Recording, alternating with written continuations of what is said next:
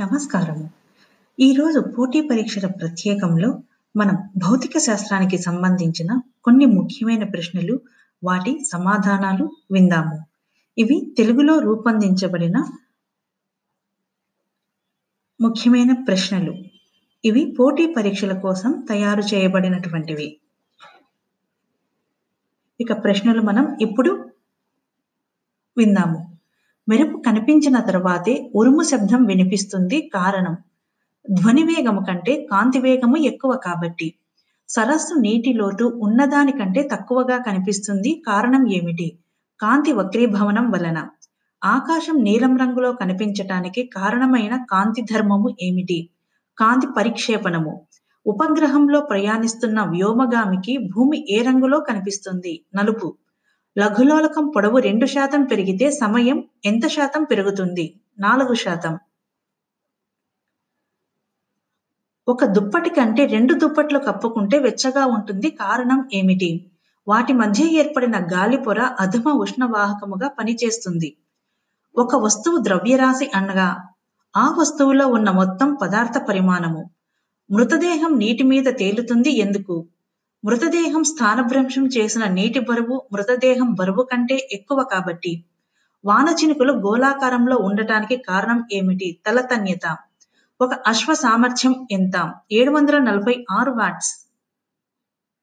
జలాంతర్గామిలో నిట్ట నిలువుగా అమర్చిన పెరిస్కోప్లో రెండు సముద్ర దర్పణాల మధ్య ఉండే కోణము ఎంత? సున్నా డిగ్రీ సెంటిగ్రేడ్. అగ్నిమాపక దళ సభ్యుడి హెల్మెట్ను బాగా పాలిష్ చేయడానికి కారణం ఏమిటి?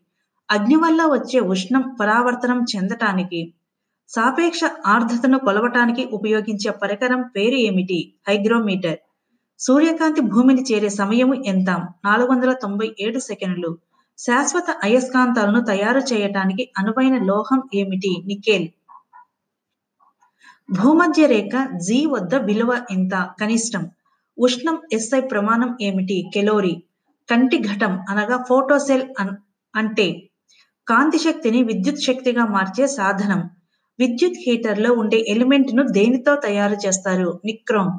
క్రికెట్ ఆటగాడు వేగముగా వస్తూ ఉన్న బంతిని పట్టుకునే క్రమంలో చేతులను వెనక్కి తీసుకోవటానికి కారణం ఏమిటి? ప్రచోదనం.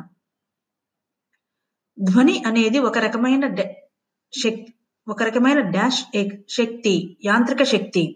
వృద్ధుల శ్రావ్య అవధి ఎంత? టెన్ హెడ్జెస్ నుంచి ట్వెల్వ్ థౌజండ్ హెడ్జెస్. పీడనం పెరిగే కొద్దీ ధ్వని వేగము మారదు. ట్రాఫిక్ సిగ్నల్స్లో ఎరుపు రంగు వాడటానికి కారణం ఏమిటి? ఎరుపు రంగు తరంగ దైర్ఘ్యం ఎక్కువ కాబట్టి. అయస్కాంతములో అధికమైన అయస్కాంతత్వం ఎక్కడ ఉంటుంది? అంచుల సమీపంలో. భూమికి ఉన్న కవల గ్రహం గురు సాపేక్షత సిద్ధాంతాన్ని ప్రతిపాదించింది ఎవరు? ఐన్స్టీన్. ఇనుము తుప్పు పట్టకుండా ఉండటానికి దేనితో గాల్వనైజేషన్ చేస్తారు? జింక్. రిఫ్రిజిరేటర్లో థర్మోస్టాట్ చేసే పని ఏమిటి? స్థిరమైన ఉష్ణోగ్రతల నిర్వహణ. సాధారణంగా ట్రాన్సిస్టర్లో ఉండేది ఏమిటి? జెర్మేనియం.